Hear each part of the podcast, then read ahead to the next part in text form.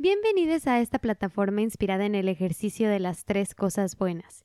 Yo soy Gray y en este episodio les voy a platicar mis experiencias decembrinas navideñas en el extranjero y también les voy a contar cuáles son mis tres semillas de este 2020, con qué me quedo después de hacer esta reflexión de todo lo que ha pasado en este año.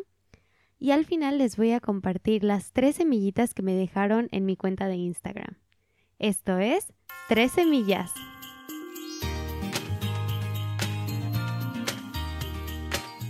Bueno, pues tenía muchas ganas de hacer esta onda del especial navideño o decembrino, porque la verdad, como ya se los dije en el episodio pasado, me encantan estas fechas. Creo que es un momento que nos da el pretexto perfecto para reflexionar sobre lo que nos han pasado en los meses previos y también para plantearnos hacia dónde queremos ir, qué queremos lograr. Y eso me encanta. Eso y, y el estar cerca de gente que quieres, porque también es un súper pretexto para estar cerca de tus seres queridos, de tus amigos y de pasar tiempo con ellos. Bueno, como ya escucharon en el episodio anterior, en realidad en mi familia siempre somos de pasar juntos Año Nuevo y Navidad, siempre ha sido así. Entonces, sí estaba muy acostumbrada a, pues ya tenía un plan, ya sabía qué iba a hacer. Entonces sí fue un giro bastante drástico para mí cuando llego al extranjero y paso mi primer Navidad y mi primer año nuevo yo solita aquí, porque en realidad todavía no tenía muchos amigos. Entonces, la Navidad, recuerdo que, bueno, para empezar, la Nochebuena la pasé yo solita, porque como que yo tenía esta idea de que cuando la gente dice cena de Navidad, se refieren a la cena del 24, pero en realidad no. Creo que eso solo lo decíamos en mi familia, no sé. Y por eso estaba confundida. Entonces de pronto era como de, ay, sí, unas amigas me habían invitado que a tener como un brunch navideño y yo estaba pensando que eso iba a pasar el 24, pero no. Entonces como que me movieron los planes y a la mera hora ya no pude ir porque pensé que era el día anterior y, y no era así. Entonces pues ya como que cancelé ese plan. Y también otra cosa que, antes de, de moverme a esto de qué hice y demás, fue como un shock muy grande para mí cuando llegaba y veía árboles navideños en pleno verano.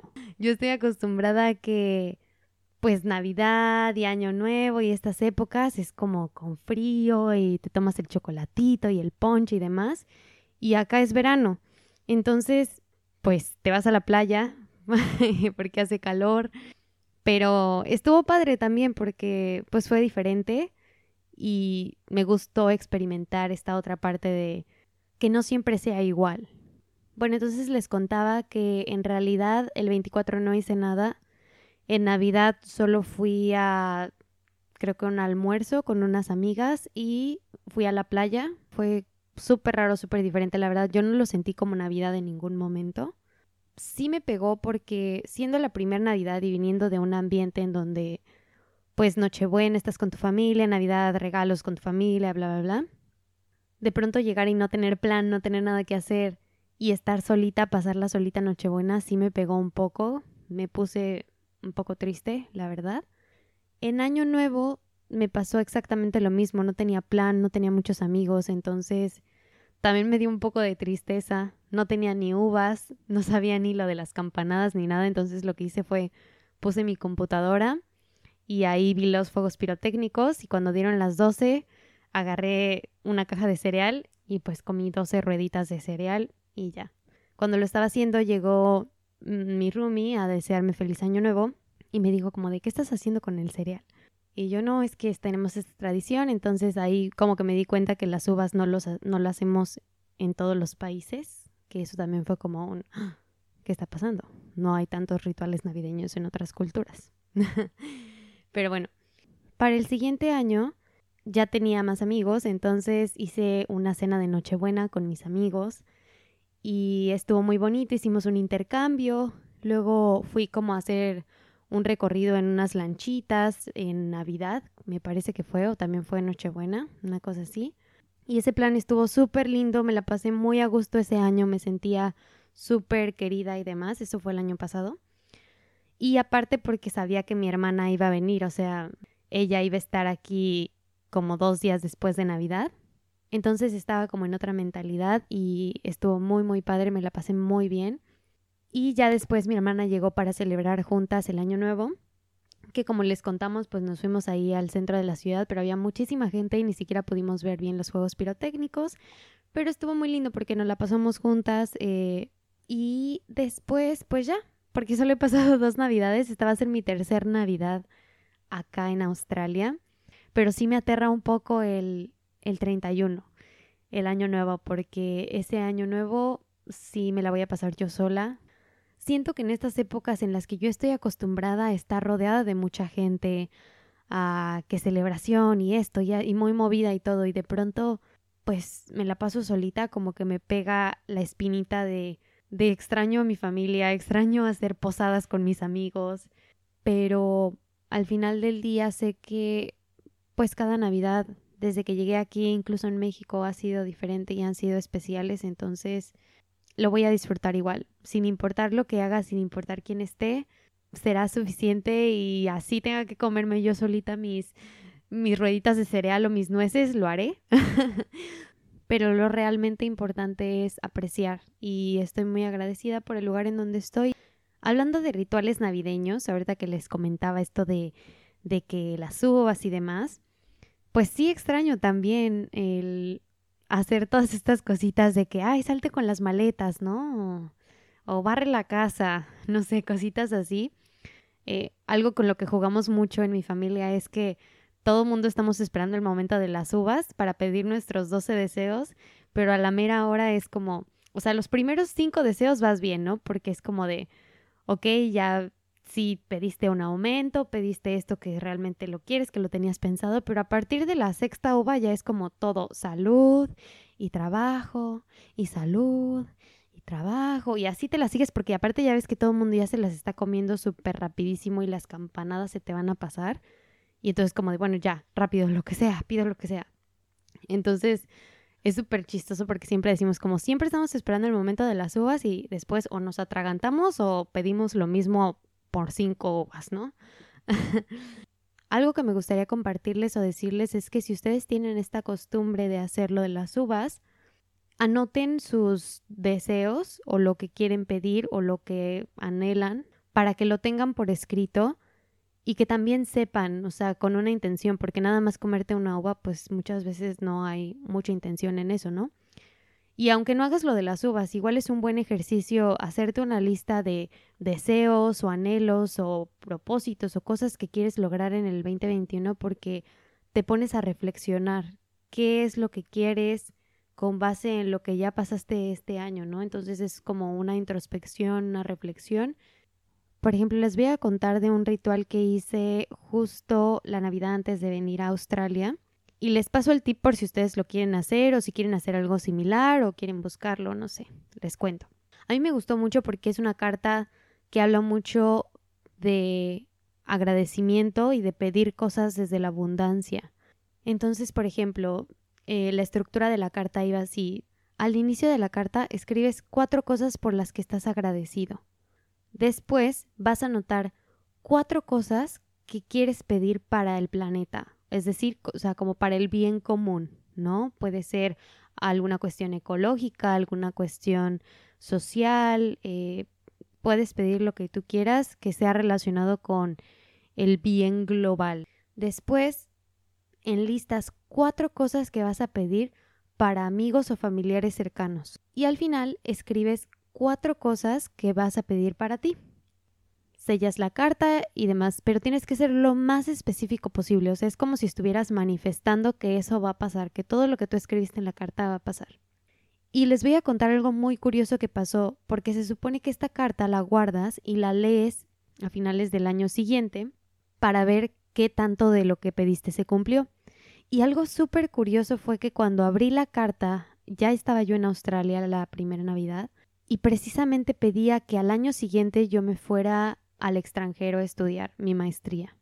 Y pedí cosas para tres amigos que sí se les cumplieron. Y cuando abrí la carta y lo estaba leyendo dije, qué padre. sentí bonito, no sé, tal vez, tal vez sí fue por mí porque yo le puse la, la, mejor intención para que a estas personas les pasaran cosas buenas y para que a mí me pasara esto que anhelaba tanto, pero se siente bonito saber que tal vez incluso con el pensamiento contribuiste al bien común o al bien de alguien. Entonces es un ejercicio muy bonito, si lo quieren hacer, pueden hacerlo. Les puedo dejar las instrucciones en el en las historias de Instagram para que lo hagan.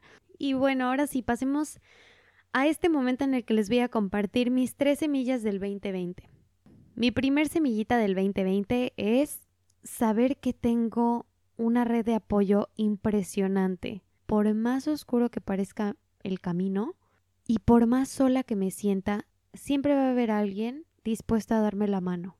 Tal vez no como te imaginas o tal vez no de la manera que la esperas o que va a solucionar todos tus problemas, pero siempre va a haber alguien que te va a ayudar, al menos con escucharte.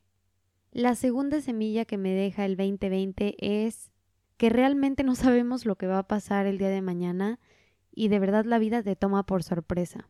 Entonces hay que aprender a ser un poquito más flexibles y pues obviamente estar lo más preparados posibles para cualquier circunstancia. Me refiero a tener una fortaleza mental y tal vez estar preparados económicamente por si viene alguna crisis. Pero también tienes que saber que hay cosas que no están en tu control. Y por muy preparado que estés, hay cosas que no puedes cambiar, que no dependen de ti y que tienes que aprender a ser más flexible. Y también si les puedo decir algo es que aprendí a dejarme sorprender por la vida literal. Tanto lo bueno como aquello que puedo categorizar como malo, me enseñó tantas, tantas cosas, de verdad. Por ejemplo, el saber quién está a mi lado, como les decía en la primer semilla, lo fuerte que puedo llegar a ser. Y también me enseñó en qué áreas necesito ayuda, necesito apoyo y necesito seguir trabajando para ser mejor, para sentirme mejor y a la vez crear nuevos hábitos que me hagan sentir bien. Y mi tercer semilla de este 2020 es que definitivamente van a haber cosas que no van a salir como las esperas o como las planeabas, pero no por eso vas a dejar de soñar, de planear y de anhelar cosas. No pares de soñar solo porque quién sabe qué va a pasar mañana o porque ya te diste cuenta que de un momento a otro tu vida puede cambiar y se acabó. Al contrario, sigue planeando, Sigue soñando, sigue pensando qué puedes hacer, hasta dónde puedes llegar, a dónde quieres llegar. Los planes son nuestra guía y los sueños y anhelos son nuestro combustible. ¿Quién quita? Tal vez ahorita escribes un sueño y tal vez en un año, dos, tal vez en semanas, en meses te das cuenta que se cumplió, porque no dejaste de intentar, no dejaste de soñar y no cambiaste tu esencia por nada del exterior. Entonces esa fue mi tercer semillita. Ahora pasemos a la parte en donde les voy a leer las tres semillitas que me compartieron en la dinámica que tuvimos en la cuenta de Instagram. Ya saben, arroba tres semillas.podcast. Y la primera en compartirnos sus tres semillitas fue Pamela, quien dijo que este 2020 le dejó agradecimiento y self-love. Mucho self-love. Me encanta Pame. Yo también lo comparto. Creo que el amor propio es la base, es el pilar de todo. Y también dijo que le dejó muy buenos hábitos. Entonces, súper, súper bien, súper valiosas semillitas para seguirlas cultivando. La siguiente persona fue Elliot. Elliot nos compartió que el 2020 le enseñó a valorar, a apreciar lo inesperado y a ser paciente. Me encanta todo, pero sobre todo la parte de apreciar lo inesperado. Qué padre elección de palabras porque creo que va de la mano con lo que les cuento de déjate sorprender de la vida. Muchas gracias, Elliot, por compartirnos eso. Luisa dijo que el 2020 le dejó carácter, resiliencia y paciencia. Siento que esa combinación es súper sólida. Muchas, muchas gracias por compartirlo, Luis. Ile nos dijo que se queda con que sí hay tiempo para lo que queremos hacer, dedicar tiempo a ti mismo y vivir el hoy. Súper valioso, definitivamente creo que este 2020 nos enseñó que sí había tiempo para hacer cosas, como dice Sile, y apreciar todo lo que tenemos. Y por último, Tere nos compartió sus tres semillitas del 2020 que son resiliencia, aprendizaje y certeza. Mi Tere es una de las personas más resilientes que conozco, entonces es increíble, creo que es de las cosas que, que aprendo de ti y muchas gracias por compartirlo. Y listo, pues este fue el especial del último episodio del año. Espero que el contenido que he hecho en estos meses del 2020 les haya gustado. Estoy muy, muy agradecida por su apoyo. Gracias por estar semana con semana escuchando mis episodios. De verdad no saben lo agradecida que estoy con este proyecto porque me ayudó a compartir historias de amigos súper cercanos que admiro mucho, como Sophie, Tere, Jessie, Joe, Ile, Diana, eh, mi hermana, obviamente. Eh, pero también me ayudó a acercarme de nuevo y a cortar la distancia con aquellos con los que ya no hablaba tanto y que también admiro mucho, como lo son Cass, Diego, Carla. Y a la vez eh, me ayuda a conocer nueva gente y a formar lazos a la distancia con gente como Dani, a quien ahora admiro muchísimo y la sigo y les deseo de todo corazón que todos sus propósitos, sus planes, sus sueños, todo, todo lo que ustedes decreten en estas épocas o para el próximo año, se haga realidad, que lo logren, que lo materialicen, que los haga muy felices Y también les mando mucha, mucha fuerza y mucha buena vibra para que puedan afrontar lo que sea que les mande la vida. No sabemos cómo va a venir este 2021, no sabemos cómo se desarrollen las cosas, pero les deseo que tengan la sabiduría para superar cualquier obstáculo que tengan enfrente. Y listo. Como siempre, los invito a que me sigan en arroba semillas.podcast. Síganme compartiendo, o sea, no porque ya pasó el episodio, eh, ya significa que ya no quiero saber. Al contrario, si quiero saber con qué se quedan este 2020, compártanmelo, escríbanmelo y los espero con un nuevo episodio a inicios del próximo año. Bye.